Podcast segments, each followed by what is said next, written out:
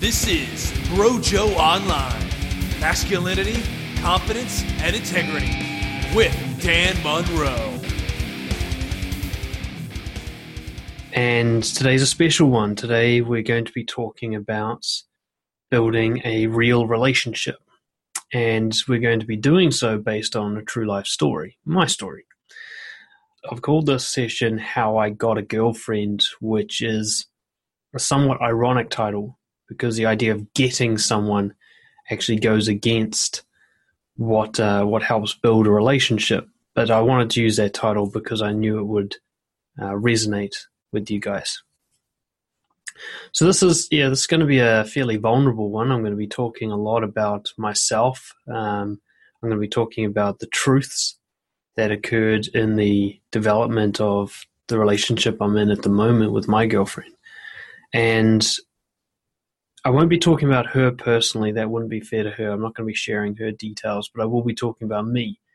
And I want to sort of set the scene now. This is not going to be some sort of perfect fairy tale where everything works out all all the time exactly how you wish it would.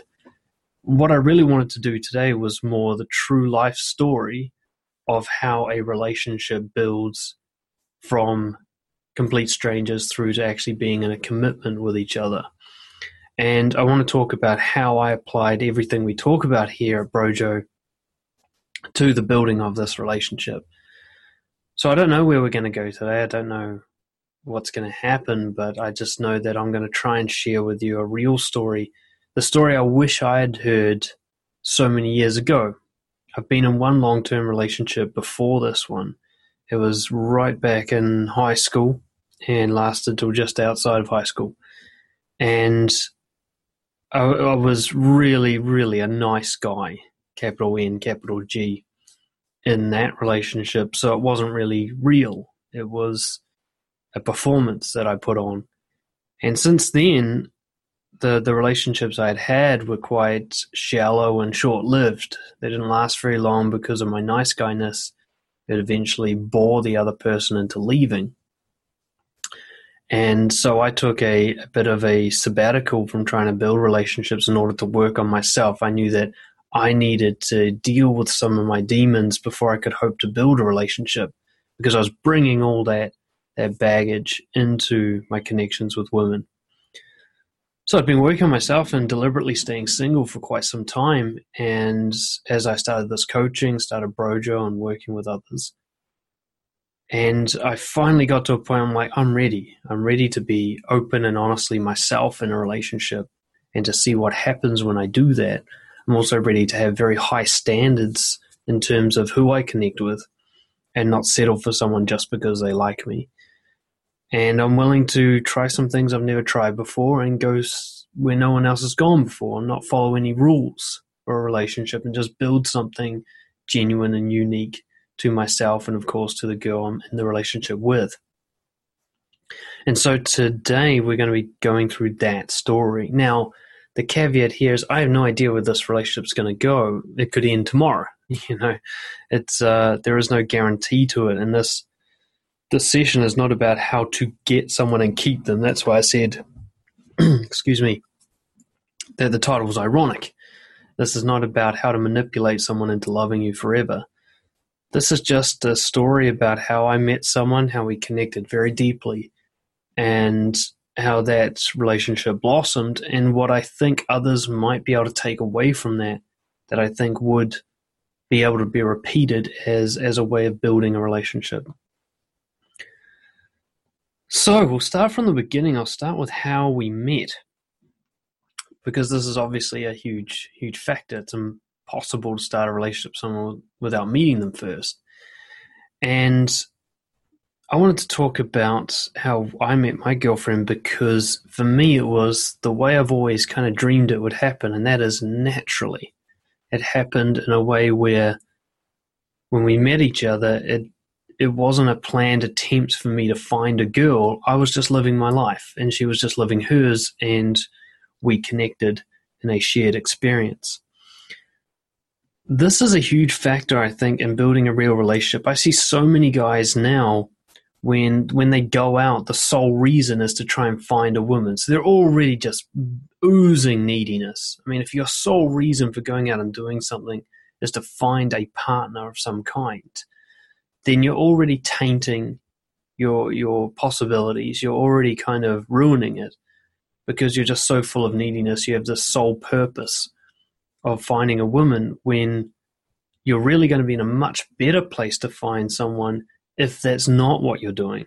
If it's when you're just going out and living your life and being social and enjoying, you know, what life has to offer you and doing what's right for you, the people you meet in those situations are going to be highly likely to be a good fit for you.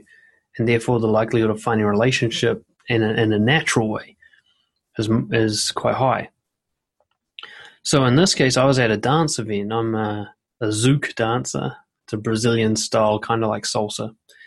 And I've been doing that for a number of years now. And one of the things I love about it is going to workshops. So every few months or so, somebody puts on a workshop here in New Zealand. Some famous people come over and teach us some shit. And it's a great way to just meet new people and learn how to dance and so on all at once. It's really intense, goes for days, and there's usually dozens of people there. Now, I I was at this event, and and the way dance workshops often goes, you're kind of in a big circle around the instructor, and you're practicing the thing, and then you change partners, practice thing, change partners again. It's such an idea. It's kind of like speed dating almost for meeting people. It's really great. Now, at the time, I was practicing the 3X model, the thing that I've developed and I was testing some various parts of it. And one of the things I was testing was as I as I went to each new person, each new girl to dance with, I challenged myself to just notice something about them and express that honestly, or notice how I felt when I was with them and express that honestly. Basically, just practicing like open, honest expression based on a reaction, uh, which is part of the model, and how I recommend people start conversations rather than pre planning something. So I was going around, I was saying things, various things to people. I might say, "Oh, it's cold in this part of the room," because that's what I noticed. Or I might say, you know, "Oh, I love the way you've um, put the highlights in your hair. I could see that from across the room." Whatever. I was just giving, you know, just giving genuine recognition for the things that I noticed. Now, when I came to my girlfriend, as, as I started to dance with her, I realized that she was my favorite. She was my favorite to dance with. I liked dancing with her the most. Didn't know why, but I did. So the honest thing for me to say was, You're my favorite. This wasn't actually the first time I met her, but it's the first time I truly noticed her, I think. First time I really felt a connection with her. Um, and that's how it all started for me was me saying that, me expressing the very first thing that I really truly said to her from a from a real place was how I felt about her. It's a very simple thing. You're my favorite. But it was true and it was genuine, and I think she could feel that. And that's how it all began. And throughout that workshop, we were kind of flirty and um, affectionate, but nothing really came of it. I didn't make any real moves. I, I felt restricted by the environment we're in. This was in a different city. I didn't live in this city. And I was um, kind of surrounded by a group of people that I'd gone down with, I just didn't see any great opportunity to to invite her to spend more time, which could have just been fear. Who knows? Anyway, at the end, we had a bit of a hug and one of those almost kiss moments, but people were watching. You're kind of like, "Am I supposed to do something?" You know, that one of those moments. And uh, I simply invited her to see me again, and this is fairly easy to do when I talk to people um, about the idea of building a relationship, rather than kind of asking them out on a date and, and trying to actually make a relationship happen, you can simply invite them to see you one more time. It's a different concept and it's an open ended invitation. It's not this, you must see me to create something for the future. It's just, hey, if you want to see me one more time, I'm open for that. And, you know, some context as to how that could happen. So in this case, I made a bit of a joke about if she was ever coming to stay in my city, you know, I'd let her sleep in my car.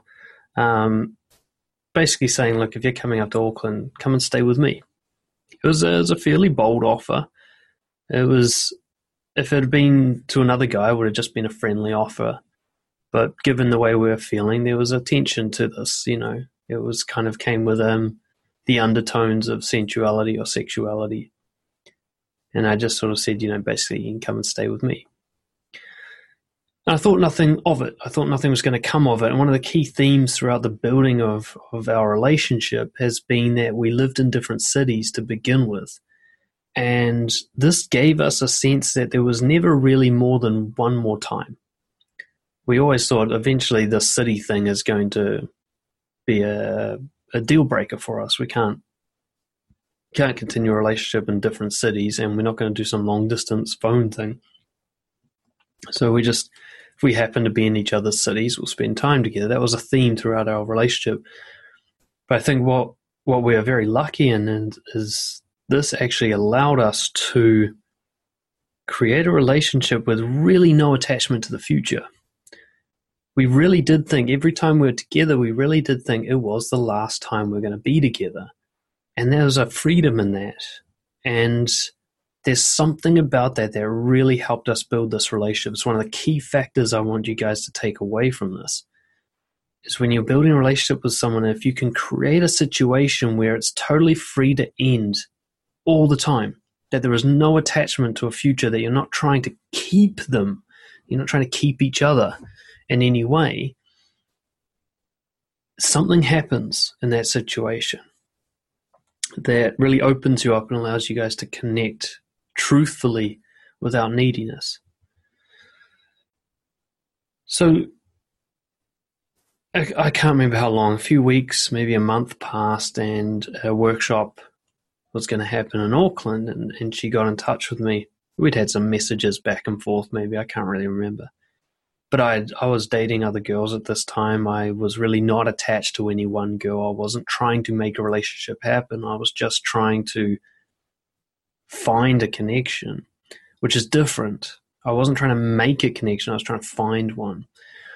And this is another key factor in it, I believe, is if you're trying to make a connection, trying to create a long term thing, you'll you'll bias yourself. You won't be able to accurately assess how you feel about someone because you'll be attached to making something happen with them, which will make you attached to who you think they are in your head, this kind of ideal person that doesn't exist.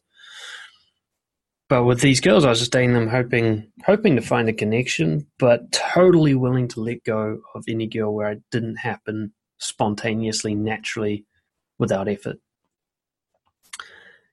And so she, long story short, she came up to Auckland. I invited her to stay with me um, again and kind of confirmed it. And I picked her up from the airport, and as soon as I picked her up from the airport, I felt excited. You know, I was I was more excited seeing her than I had been about anyone else in quite a while. I was nervous. I was feeling nervous picking her up from the airport. And there was something thrilling about that. I, I can't remember the last time a, a girl really made me feel nervous because I'm doing all this work on myself and so on. And I, I can't remember exactly what we talked about, but on that car ride home, I thought, this is different to the other girls I'm dating. I don't feel this this tension with the other girls. This is something special, and I was just telling myself basically, I'm just going to breathe into it. You know, I'm just going to let however this weekend goes go. I'm not going to uh, be passive. I'm not saying that, but I'm willing to just see what happens on this weekend. I'm really not attached to any one thing happening. I just want to see, but I'm going to let this feeling of excitement and nervousness guide my decision making. Um, and we, yeah, we headed off straight away. You know, that very first night, things got. We went to places. I won't go into too many details, but uh, it escalated quickly. And the theme again on that first night was I was just telling her how I felt. I told her that I was nervous about about her being here. I told her that I kind of I felt a lot of excitement and, and there's something about her that that stood out to me that this was kind of a big deal for me.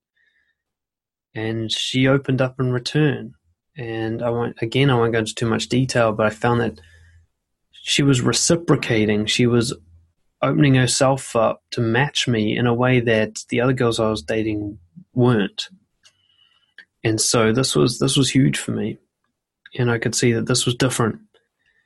That weekend went by in a flash, and again it ended with the theme like, do we want to see each other again, just one more time?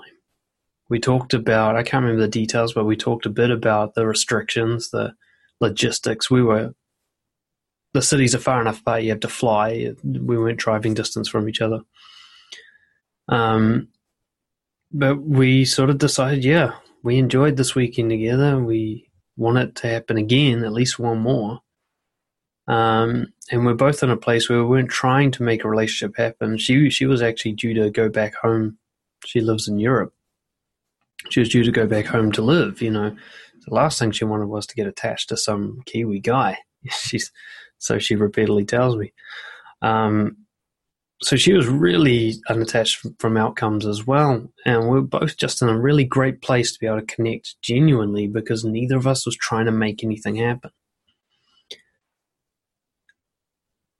The next time I think, did I go to her? I can't remember, but there was this back and forth. And we'd go and spend time together. And so we didn't really date. And this is another key takeaway I want to give you guys is we weren't dating. We were spending really quality time together, having like adventures together for short but intense periods of time. So we'd have these weekends together with with weeks in between of not seeing each other. We'd chat over Skype perhaps or um, or Facebook messaging or that kind of thing, but the actual time we spent together was like entire days two or three days at a time in the nights, and then nothing. I don't know how that helped, but it did. I, am not sure exactly what effect that had, but it was different to dating where you see someone for a few hours multiple times per week and this kind of intensity and then it dies away. You might sleep with them or whatever, but then you just go off and do your day job and you're kind of having these frequent but short periods of time together. We were having infrequent long periods of time together. We were going on trips together. We, uh, we'd make something of it because we had only this window of opportunity. So we'd go traveling together. We'd go stay places and do stuff. And I showed her my city. She showed me hers it became this, you know, I remember one of the times I was just driving around and around Auckland and just showing her like where I grew up and where my favorite places were. And she got this like intense tour of Dan, you know, my history, who I am, what I'm into. She got this whole intense thing. It was, it's so much more than a date. You're sitting there talking about what you do for a job, you know, it's so much more intense than that. And that's one thing I'll take away forever, even if this relationship doesn't last, if I have to start another one in the future. That short bursts, bursts of intense, focused attention on each other, where you're really together and getting to know each other deeply, and then spending time apart to digest that, and and to to allow yourself to kind of let go of outcomes again and just really feel do I want to see this person again? Allow that decision to be a really authentic one if you're kind of dating two or three times a week, there might not be enough time to really step back and go, is this person right for me? Am I excited about seeing them again? Am I am I looking forward to them without neediness? We were given that we were forced into a position because of our logistical barriers. We were forced into that pattern, and that really helped us to build something. There were a couple of times where events took place, interactions happened that really took things to the next level. And these are the things I wanted to make sure that we got on the recording today. They're the things that I think that you can replicate quite genuinely and spontaneously and help you to build a relationship. And one of those is something I talk about often. It's called the question game. It's one of the few things that I took away from the whole pickup thing that I believe is healthy and that I believe actually contributes to building a genuine, you know, truthful relationship, but in a structured way for people, you know, like yourselves, like anyone who might struggle to know how to build that connection, you know, genuinely. So the question game is really simple. I mean, you just take turns asking each other questions with a complete open disclosure that this is we're going to get to know each other and we're going to share some deep personal shit and we have to be honest with our answers. You have to answer as honestly and vulnerably as possible. And you have to play the game with the willingness to lose the other person forever based on the answers. You know, you're going to reveal the stuff that's kind of make or break, possibly. And we were we were on a trip. We'd gone to uh, Rotorua in New Zealand. It's got like thermal hot pools and stuff like that. It's it's quite an interesting place. And uh, we're staying in the shitty little backpackers together. We had this little room, and um, I, I started the game. I said, "Look, you know, let's let's let's bump it up a level. Let's play this game, and you get to ask me anything. I get to ask you anything. We take turns, and you have to be totally honest, and we'll just kind of let out some secrets and see how we feel about each other after it. It's quite a fun game to play. It's usually pretty playful, even though some pretty serious shit will get covered um, once you get into it. So we, we played that game. We went we were playing for hours. You know, um, it actually kind of carried on for a couple of days after that. There would be bits if we were driving along, be like, "Hey, you ask a question now." You know, that's how the game often it really helps to build com- communication skills as well. If you find you had a dead patch in communication and you've become needy and you know you're not okay with silence and but you can't think of anything to say you know, once you've started the question game, you simply go, well, it's your turn again, you know, or here's a question. And you kind of can bridge that gap during those, you know, awkward first few months. So we played this game, and that's it. Really took things to a new level for us because we went into this vulnerable place where I was asking questions and answering questions, and I knew that if our answers weren't aligned, if we didn't see eye to eye on this stuff, it would actually be the end of us you know, we were talking now about core values. We're talking about our childhoods. We're talking about, you know, stuff that was really important and meaningful to us. The kind of stuff that if, if it wasn't accepted or aligned with by the other person, we were doomed. And this is another key takeaway that I want for you guys uh, when it comes to building a relationship is that you need to keep stepping into that place willing to lose them. As I was saying, one of the key points here in, in and allowing the relationship to grow is you have to keep stepping into that space where you're willing for it to end. It's this kind of counterintuitive thing that a relationship can't grow if you're trying to make it grow. If you're trying to keep it, if you're trying to protect it from ending, uh, you'll actually go into a space where you're putting it at risk because now you're going to become inauthentic. You're going to start moderating and using strategy to build something that cannot be based on strategy this is not like building a relationship with a client at work for the strategy of making money. Building a romantic relationship must be more like drawing on a canvas together, doing a painting together where you each take turns to paint something and there are no rules and you're willing to to create something that you know that you don't like anymore and that you're going to end. So when we're playing the question game, basically what we're doing is we're exploring areas that might have been make or break for us. And this is something that we still do regularly. We still have conversations regularly where we explore what's important to us and what we care about the most and what we want from each other. And in particular, paying attention to that space where if this isn't going to work between us, this particular issue, you know, it's actually might be a deal breaker from one of us. So we have to talk about it. So the question game really helped with that, and it helped with balancing as well. Uh, while we were playing it, I actually the reason we started playing, I remember now, was I was talking to her about balanced investment. You know, I was talking to her. I was like, whatever relationship happens, it needs to be balanced. Both people need to give equally. They can give in different ways, but it has to be an equal investment, or otherwise, one person gets put on a pedestal and the other one becomes a worshiper, and that never really works out. And so I asked her, you know, do you feel that we're that we're equal at this stage? Do you feel that we're balanced? Um, this reminds me, I probably need to ask that question again. It's worth to check in on that. And uh, she said no. She said that she felt that I knew more about her than she knew about me. Um, and that was a revelation. I didn't realize that, and I realized, well, she doesn't feel safe in that situation, she's going to start closing up if she feels that I've kind of got more on her than she's got on me. So, what I did in that situation was I actually told her a big story about me being a nice guy. I told her about my history of being a nice guy, about being needy and everything. Again, this is a make or break kind of conversation. I don't know how she's going to judge this, and that might be a deal breaker for her. That's why I had to say it to to grow the relationship. Um, so I told her all about me being needy and so on, and my my kind of awful history with relationships, how toxic they were, and how the what was building between us was actually the first healthy connection I'd really developed. Um, and that this time, instead of trying to make it work, I was going to do the opposite. I was going to try and break it with honesty in order to to give it a chance to be a real thing. And when I told her all of this, I asked her, you know, does it feel more balanced now? You've got this kind of history on me now. Do you feel more balanced?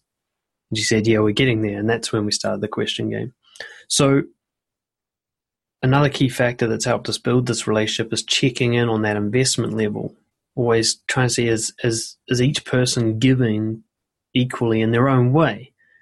So we might not give in the same way. Like I might give by letting her see what I'm thinking and feeling and she might give with with physical affection in return. It's not the same thing, but we're both contributing. Um, and this is one of the things that really built a kind of foundation for us was that I started talking differently the way the most guys do in a relationship. So you ask most guys in a relationship, what are you thinking? This is what a girl will ask a guy often. What are you thinking? And the guy will say nothing which is never true. There's no such thing as thinking nothing. There's always something occurring inside your mind. There's always noise there. And so a guy will say nothing, and the girl will know that's kind of a lie, that he's hiding from her. And automatically a distrust starts to build. Why is he hiding? What's he afraid of? So on. So, what I aim to do is a challenge to myself, and sometimes I slip on this, but I try to do this as much as possible, is I try to keep that kind of that forehead open so that she can see inside my mind.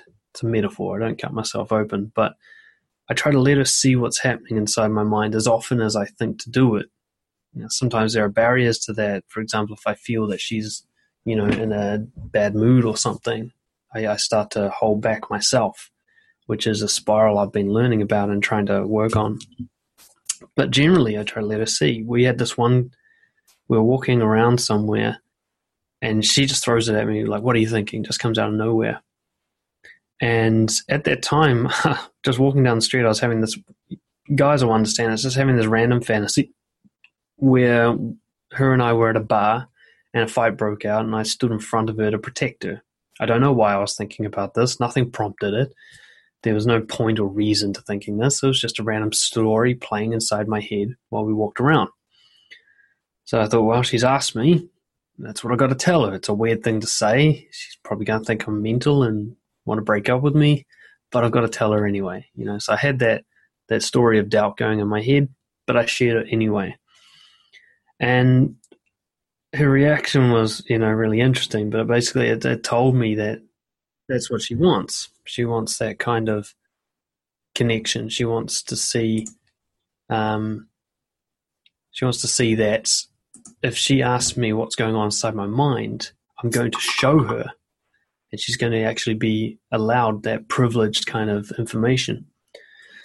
So that's been a huge theme throughout the relationship as well. Is that I've tried my best not to hold back with revealing what I'm thinking and what I'm feeling, uh, and as, and trying to do it as accurately as possible, and doing it. The hardest thing is doing it when you really think it's the wrong time. You really think that there's it's going to be reacted to badly. It becomes really difficult to to be open and honest, you know. But uh, those are the times when it's most important. And if you really want to build a genuine connection with someone where you feel completely free to be yourself the entire time, and you really get into that space where you're willing to lose them, a key practical tip I would say is constantly, at least once a day, ask yourself, what don't I want them to know about me? and then share that as boldly as you possibly can. Because that means at least once a day you're willing to lose them.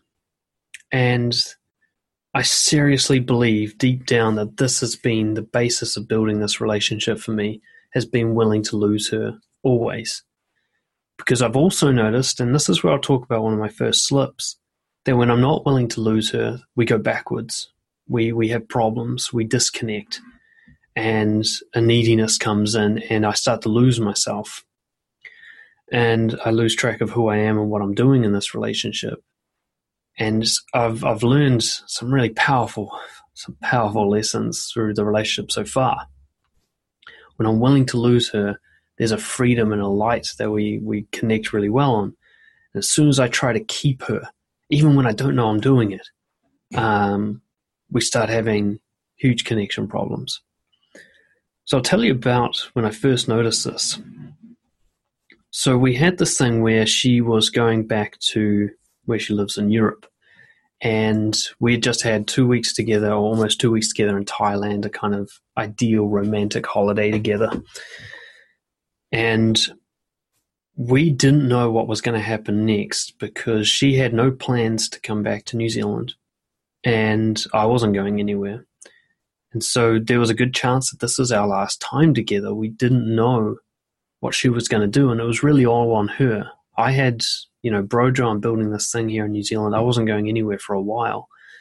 And she had to decide whether to go through the, the kind of heartache of coming back to New Zealand, separating from her family again and kind of giving up on her her dreams or plans for going back home that she had originally had before she met me. So I was kind of she met me at a time where she really didn't want to be meeting someone because she was about to leave a country and I kind of came in and fucked with that basically. So we're at this point where we're now, after that trip, we were in a long distance, uncertain relationship. It's one of the most confusing and, and emotionally draining things I've ever experienced, and her too. We're on Skype kind of twice a day, hours and hours a day. We're talking because we're just, especially after the Thailand trip, we we're so in love with each other. But, you know, we were kind of in this place where we don't know if we're ever going to see each other again. It was all based on this big decision. And without telling you too much about her, you know, she doesn't like making massive decisions like that. Finds it very stressful, as most people do, I guess. And so every time I see her, we were really back to that place where do we want to see each other one more time? This time was by Skype with this kind of long distance thing in mind. And it was kind of free again. It was painful, but it was free. We didn't know if it was going to go anywhere. A few months into this, she made the decision to come back and something changed in me. This is one of the first times I really lost myself. It was a big learning for me in this relationship was there was a sense of relief when she decided that she was going to come back. And I mistook that as a really healthy feeling. It was actually a warning sign. This relief was me letting letting myself become attached to a future with her. I started imagining us, you know, married with kids and all the kind of shit that you think about. And starting, I could feel it crawling into me and affecting my behavior. And I, I would never be able to pinpoint exactly what it did to me, but I started to behave in a way that was designed to keep our future relationship protected rather than to just be with her in the present moment. And I now absolutely believe that there is almost nothing to be gained in trying to create that future and become attached to it when actually you can achieve that same purpose just by being present with her and, letting go of that future. If you're just spending quality time together, the future will naturally form. You can make short term plans, of course, but you'll be making them without attaching to them. And I feel that I'm slowly getting back to that place now, but I really got into a, a place where I didn't know if the decisions I was making were because of my genuine desires, um, my values, or because I wanted the relationship to keep working.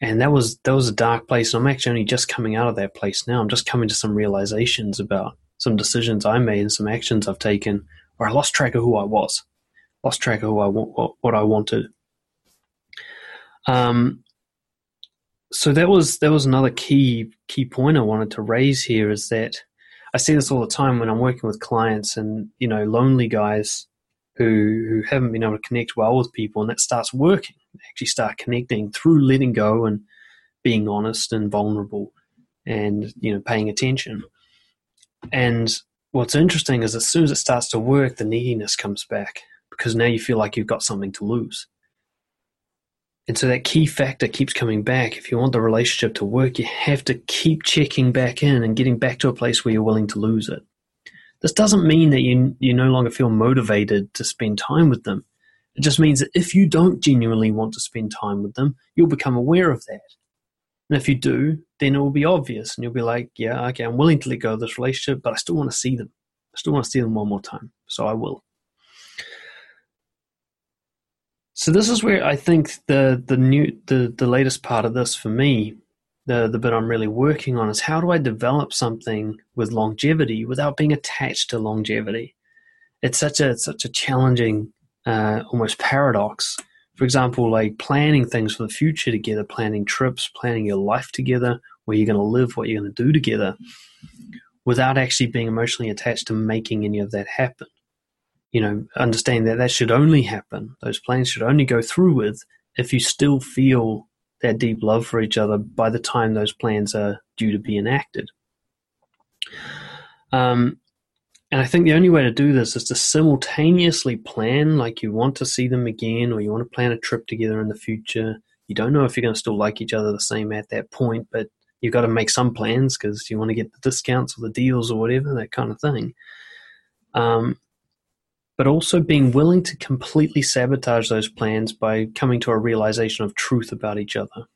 You know, so to have a plan and then be willing for a difficult conversation to come up on the day that that plan's supposed to go through and have that conversation destroy the plan. Um, if you're not willing to do that, then you're going to lose sight of honesty. And once you lose sight of honesty, the connection starts to get weakened. And, and I've, I've experienced that within this relationship. When when I start going, you know what? There's no point in saying that because we've got to go go to this dinner tonight or whatever. Um, I'll just wait till tomorrow. As soon as I make that decision, to delay the truth in order to protect the relationship and that kind of short term focus level, a disconnect happens. Now, what I love about my woman is she's very feminine. It brings out the masculine in me, so I'm very driven and assertive. And she's wild. She's feminine, you know, real David Deida way of the superior man type stuff, you know. And she will test me if I if I stray off course, if I start going into this needy place, this attached place, she will test me, and I'm glad that she does. I'm really glad that she does. So when that happens, it's it's really important for me to step back and realize, hey, if she's you know she's angry at me, if she's disconnected and blocked, and she's not talking to me, this is actually feedback for me. Am I on track with my values here, or have I lost her because she's felt me step away from that that masculinity and go to that needy, passive place where I'm trying to protect the relationship rather than trying to live by my values. Um, and I, I found those tests really difficult, you know, because it's been such a long time for me to actually have been tested in this way. And for so long, I was looking like, oh, you know, there's something I need to fix here but it's not something I need to fix. It's feedback. The reason that there's been changes is because I was not living by my values and she could feel that. The guy that she loves was drifting away in his attempt to protect the relationship. So, my recommendation for this, and something I'm going to try my best to live by, is just to keep regularly be willing to lose the person in order to live the way you want to live, to do the things you want to do. Now, I don't mean discard them and ignore them and abandon or neglect them. What I mean is if, if, if they're in a they're in a down mood and you got something you want to tell them off about and you think, oh, now's not the time. Now is the time. You know, it's always the time to be open and honest. It's always the time. And if it's really, I mean, there's some social intuition here. If they're at a funeral, you're not going to be like, oh, I can't believe you left the milk out again. You know, it's. I'm not talking about being absolutely clueless here, but one of the one thing that we did, we uh, we went for a little walk to a park. We just sat down and had a conversation. I just said, all the things that are bothering you about me, let's hear it. Let's get it all out. there's actually some advice I got from my parents. They're still happily married. They've uh, stayed together the entire time, and they've always had a great marriage. I mean, their their relationship has been such a such a benchmark for me. You know, it's been something I've always wanted to achieve. The connection that they have with each other. And uh, I was talking to them about this the other day, and they they told me something I didn't know about. That was when they first got married. The priest back then there was kind of a tradition. You go to the priest and you say, you know, what advice do you have for us? in marriage. Uh, and the priest said, look, make sure you get together regularly, once a week, and you just download about everything that's frustrated you. All the little things, and you don't need to fix them. You don't need to change them. The other person, you're not asking the other person to change their behavior. You just make sure they know about it so that little thing stays a little thing. You get it out and get it off your chest before it becomes like attached to a big ball of bitterness. And that's something I noticed. I can let little things go, but they don't actually go anywhere these little things, they accumulate together. And as they accumulate, you lose track of the individual little things which were nothing and they become a big thing. This kind of ball of bitterness or resentment, it can build up really quickly if you're not being honest. So it was really important for me um, that we keep checking back in and just downloading on how we're feeling, not just the nice stuff, but the other stuff as well, making sure there's a balance there. So deliberately making time in your week for uncomfortable conversations where if you've noticed that they've been distant or whatever, that you call it out and go, okay, last couple of days you've been somewhere else. Let's, you know, we'll go to a cafe, have a coffee, and we're not leaving until we figure out what the fuck's going on here. Um, before it becomes a thing that eventually is irreparable because you've lost track of what the problem was in the first place. This is what I see with so many people I coach in their relationships is they're trying to get back on track. They've lost each other and they're trying to find each other again because they've left it so long.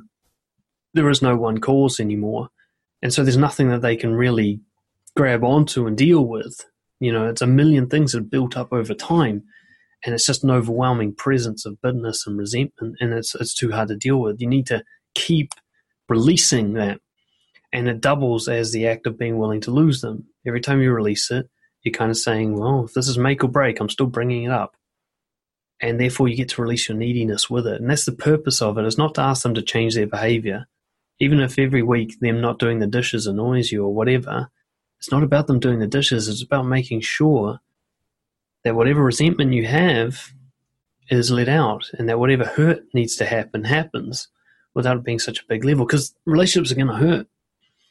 The real, true loving ones hurt, you know and there is resentment because you, are giving yourself to somebody, you're giving your, your love to somebody, and there's always going to be pain associated with that. It's it's a price we choose to pay to to share our lives with somebody because of all the great stuff that comes from that sharing.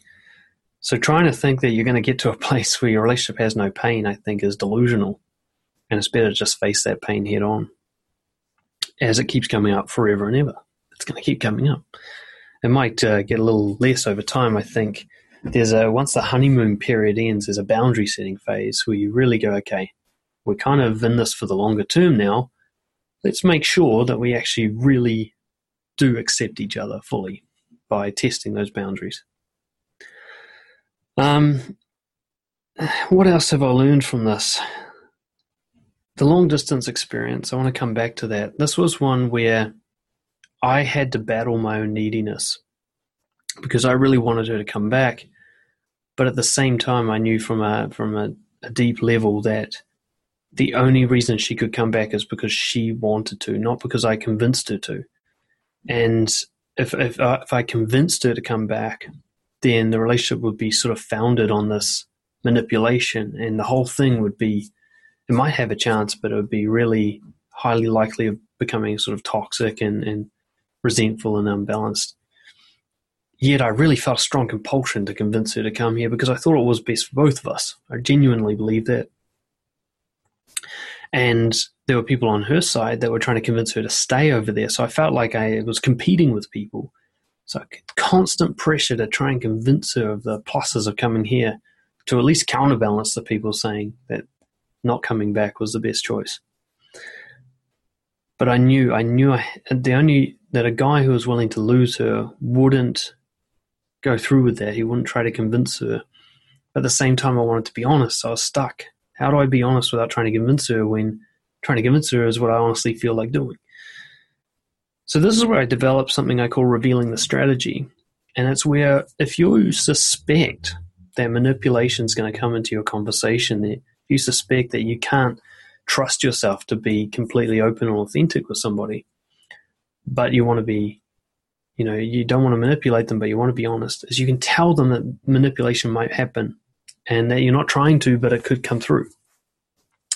And this first time I tried that, and I found it was really effective for keeping that connection without manipulation. That is, look, I told her, you know, I, there's some stuff I want to say.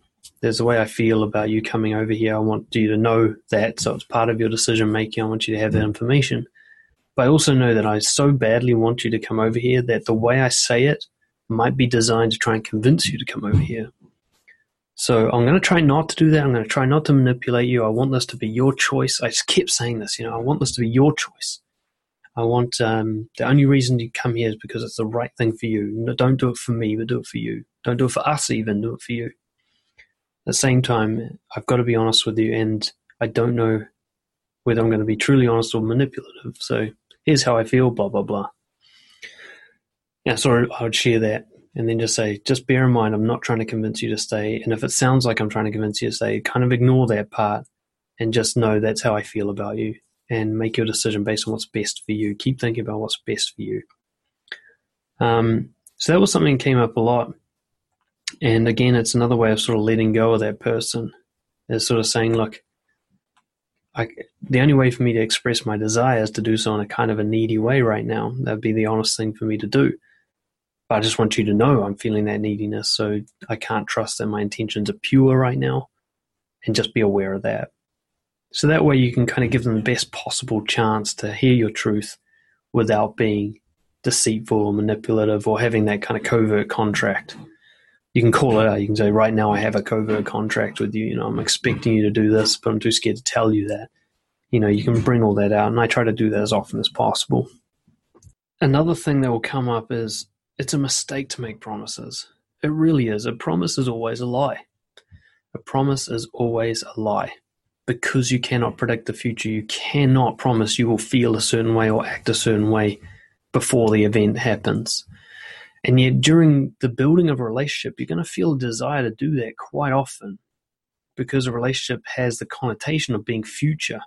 As a, as a longevity, we're going to be together in the future.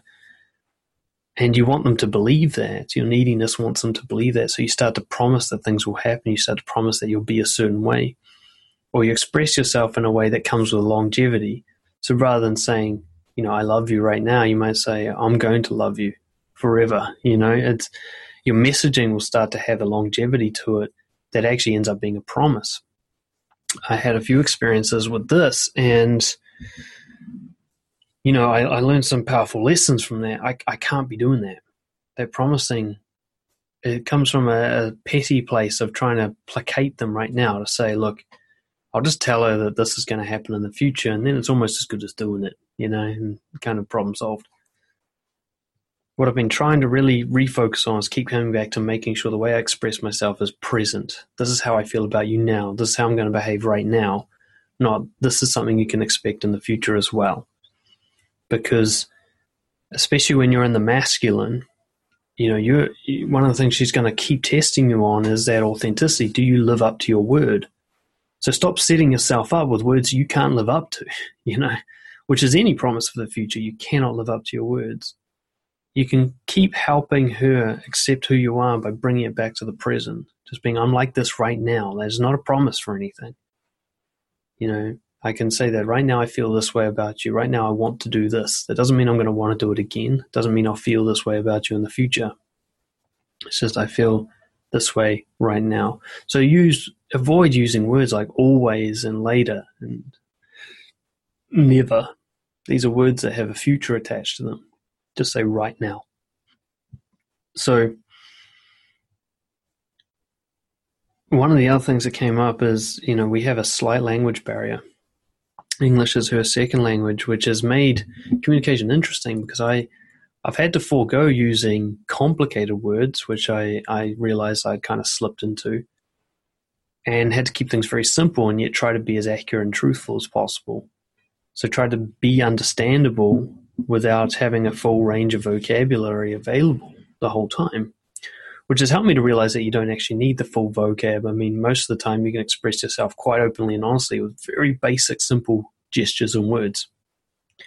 Because we overcomplicate things in our minds. Most of the time, if you're feeling great about someone, you can just show that with a big hug or a kiss or something. You don't need to expand on this, you know, poem about how your mind works.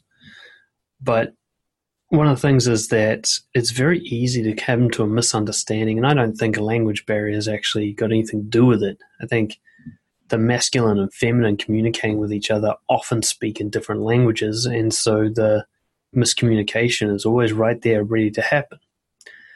And one of the things I'd really recommend is constant checking in of understanding. Don't assume that they understand you, and don't assume that you understand them, but make it a habit to check in. Is this what you mean? And to be aware when some when a misunderstandings happen is what have I misunderstood there? Like one of the key things is that you know the way again I recommend reading The Way of Superior Man, David Deida. The idea that uh, when when a when a woman or the feminine is in sort of full flow, the words they use will sound long term when they're actually short term. So I never want you to do that. She doesn't actually mean never, she means right now. Now, a guy will only listen to the content, or the masculine will just listen to the content. Never, okay, I'm never going to do that. Cross that off list, never to be done again. And then wonder a week later why you're getting in trouble for not doing it. And this is something I'm learning is actually I've got to listen to the presence.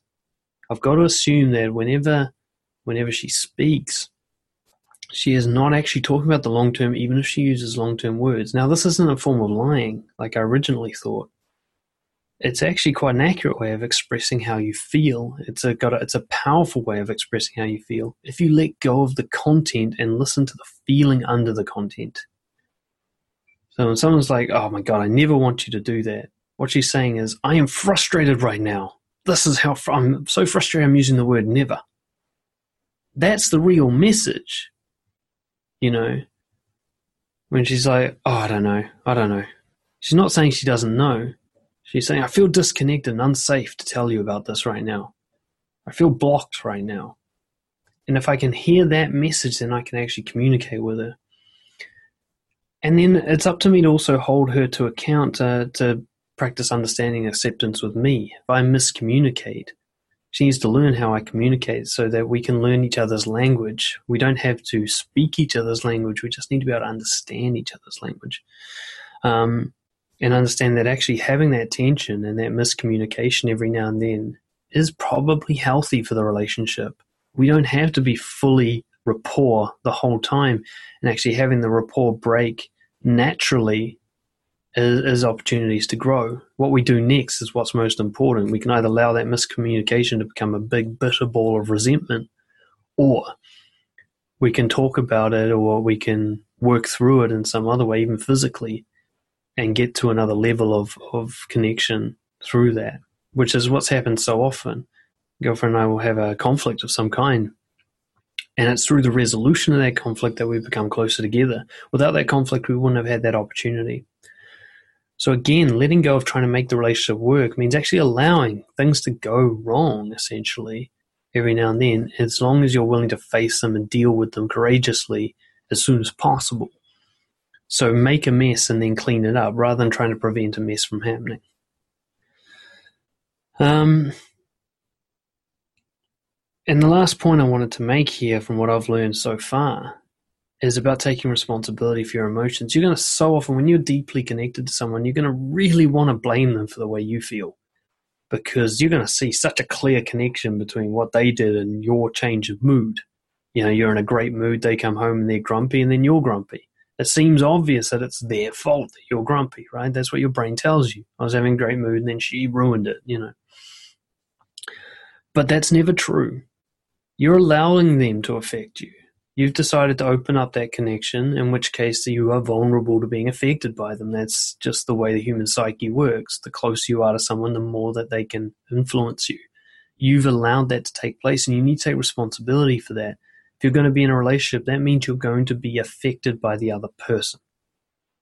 To be unaffected in a relationship is hostile and cold. It's psychopathic. It's not really a relationship. It's not a connection. If the other person doesn't affect you, you are not connected to them.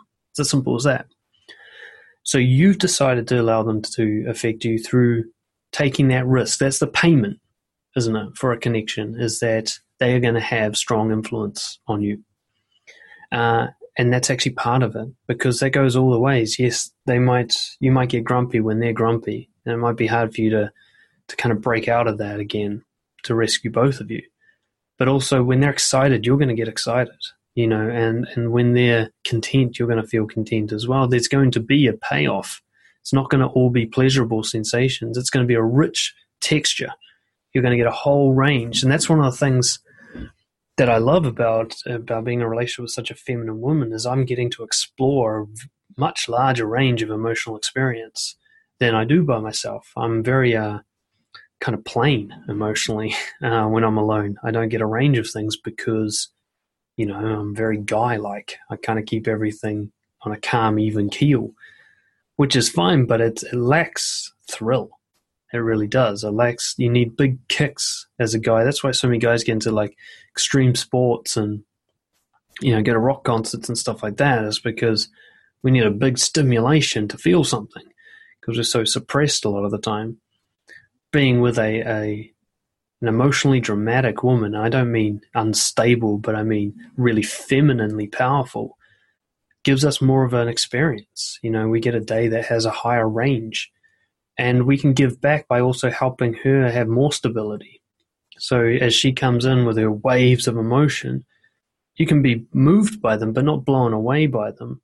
And then you can push back. You know, you can have that kind of like, all right, I've had enough of being grumpy now. Let's go for a walk. Come on, come on, you. Off we go. We're going for a walk. Look at the sunshine. Isn't it nice? And you, you can be the one who brings you both out of that wave into another one and take that masculine leadership role. And she'll be grateful for that because she doesn't want to be drowning in her emotions. She's just, it's part of her feminine, you know, and she wants you to both have that role. She'll give you more and you can help her reduce. I guess is one way to look at it, and you both sort of benefit from that. I'm kind of making this up as I go along because a lot of this is a is a new experience for me. But I'm just overall with this whole rant, this whole video, I wanted to give you guys a rundown of my experience so far with this uh, with this relationship, so that you might be able to apply it and go out and test some of these ideas for yourself. Because I know one thing for sure is a lot of things I'm doing now are different to what I used to, do and those other things didn't work. You know, when I used to try and make the relationship work, that didn't work. When I used to try and keep everything calm and, and rational, that didn't work. Um, when I tried to plan and structure everything and, and sort of fix every problem, that didn't work. What I'm doing much more now is just allowing us both to paint this picture of a relationship, let go of what the final picture is going to look like, and just take on our roles as masculine and feminine and spend that time together and just see what happens. So I'll kind of summarize it. I guess the key takeaways from this is when you first meet someone, make it doing something you're already doing. Don't fuck online dating and even all that like approaching and stuff where, where your sole purpose is to meet someone to create a relationship. Fuck that. Go out and live your life. Do everything you love doing as socially as possible. So if you love working out, join the fitness boot camp. You know, if you if you love painting, join an art class. Make your loving activities as social as possible, and then connect with people naturally and spontaneously while you're there. Just tell them what you're thinking of them while you're there. Through that, you can meet someone in a real way without that built-in neediness of trying to create something.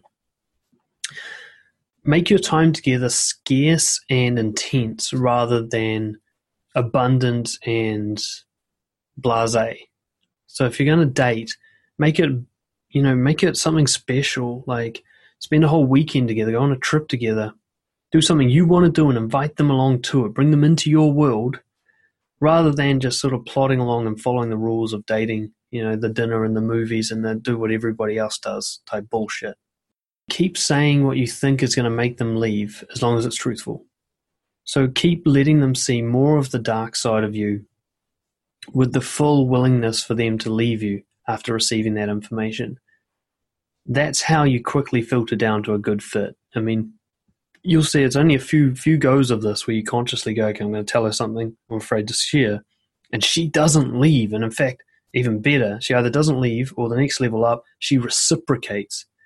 And she says, well, if you're going to tell me that, I'm going to tell you this. And she, gives you something big and you're just like, holy shit, we're really opening up to each other. Like we're getting to this vulnerable place where we've got kind of we've got the dirt on each other now. We've got some information about each other that we could use to hurt each other if we were that way inclined. We're going to take that risk. Um, balance, balance the initiating, balance the decision making. I mean, one of you is going to be more fat, uh, masculine, one's going to be more feminine. So one's going to lead more, but you both have to contribute equally in some way so if, if one person's going to lead more, then the other person needs to follow, and you need to make sure, if you're the leader, that this balance is taking place. If you don't feel that they are matching you, you need to call this out. And if you think that maybe you're not matching them, you need to ask them if that's the case and allow that space for that to happen. Really focus your attention. When you're together, be together. Turn off your phone. Fuck all the other distractions. Just be together. And then when you're not together, don't be together And this constant messaging throughout the day and all that kind of bullshit. No, fuck that. You're either together intensely or you're separate doing your other things in life. Try and keep that balance.